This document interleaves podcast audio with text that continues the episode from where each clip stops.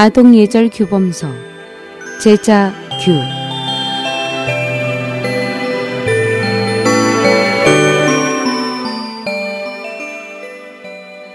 제자규는 청나라 강인 연간에 선비 이육수가 쓴 책으로 당시 많은 주현에서 어린이 교육용 교본으로 선정되었으며 그는 제자규를 쓴 공원으로 세상을 떠난 후에 산서 강주 선현사에 모셔졌습니다.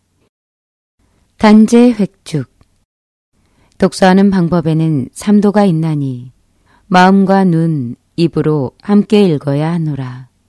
이 글을 읽으면서 저 글을 생각하지 말고 이 책을 읽다 말고 저 책을 펴지 마라.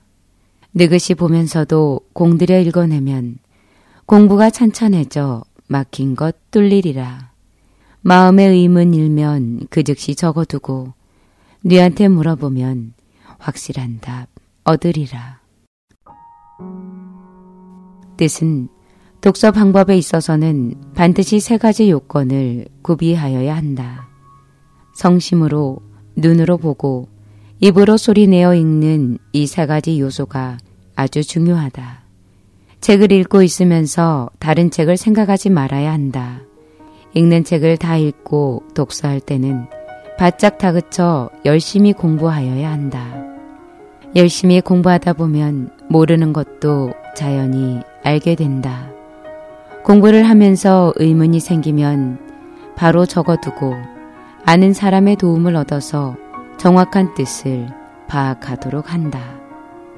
범중엄은 북송의 훌륭한 신하로서 자는 희문입니다. 두 살 때 아버지를 여의고 어머니는 가난에 시달리다 못해 중엄을 데리고 산동 장산의 주씨 집안으로 개가했습니다. 이렇게 어려운 환경에서 자라난 중엄은 소년이 되자 집을 떠나 백두산의 한 절로 들어가 공부를 하며 좁쌀 쪽으로 끼니를 때웠습니다. 매일 죽을 쑤어 두었다가 하룻밤이 지나 굳어지면 네 쪽으로 나누어 부추 면잎과 소금을 곁들여 아침 저녁으로 두 쪽씩 먹었습니다. 그러나 공부만은 게을리하지 않아서 졸려서 눈꺼풀이 내려오면 냉수를 얼굴에 끼얹으면서 계속 글을 읽었습니다. 그는 절에서 3년을 공부한 후 자신의 신분을 알고는 어머니에게 이별을 고하고 하남 응천부로 가서 척동문의 제자가 되었습니다. 그는 이곳에서 침대에 눕지 않을 정도로 열심히 글 공부하였으며 오후가 되어서야 겨우 죽 한 끼로 굶주린 배를 채우기도 했습니다. 그러한 중엄을 보고 어느 날 하구 중에 남경 관리의 아들이 맛있는 음식을 보내왔습니다. 중엄은 두 손을 모아 감사를 표하고는 고마우이. 그런데 미안하네. 나는 이미 죽 먹는 생활에 익숙해져 있다네. 내가 지금 저 맛있는 음식을 먹게 된다면 더는 죽만 먹는 생활을 견지하기가 어려울 것이네. 그러니 고맙지만 가져가 주게나. 라고 말했습니다. 한 번은 송나라 황제 진종이 남경을 지나가게 되었습니다. 하구들은 앞다투어 황제를 보러 나갔으나 중엄은 문을 닫고 여느 때처럼 글을 읽었습니다.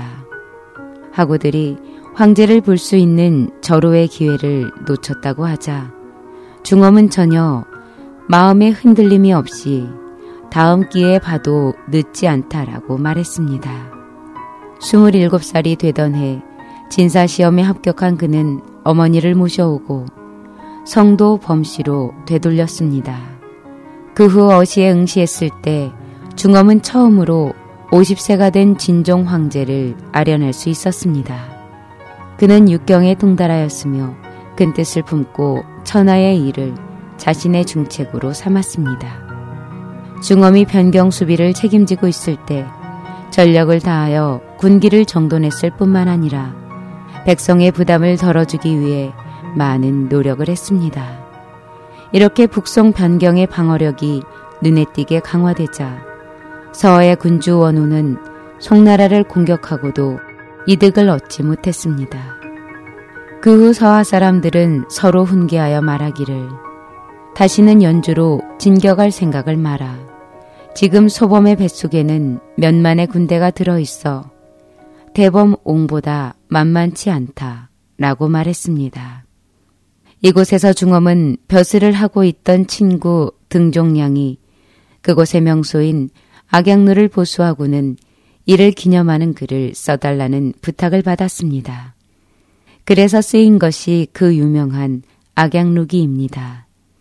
중엄은 이 글에서 원대한 정치 이상을 가진 사람들은 마땅히 천하의 근심을 먼저 걱정하고 천하의 즐거움을 나중에 누려야 할 것이다. 라고 말했습니다. 이 문구를 사자성어로 줄인 것이 바로 선우후락입니다. 이 명언은 지금까지도 전해져 내려오고 있으며 더불어 악양루도 범중엄의 이 글로 인하여 천하에 널리 알려지게 되었습니다.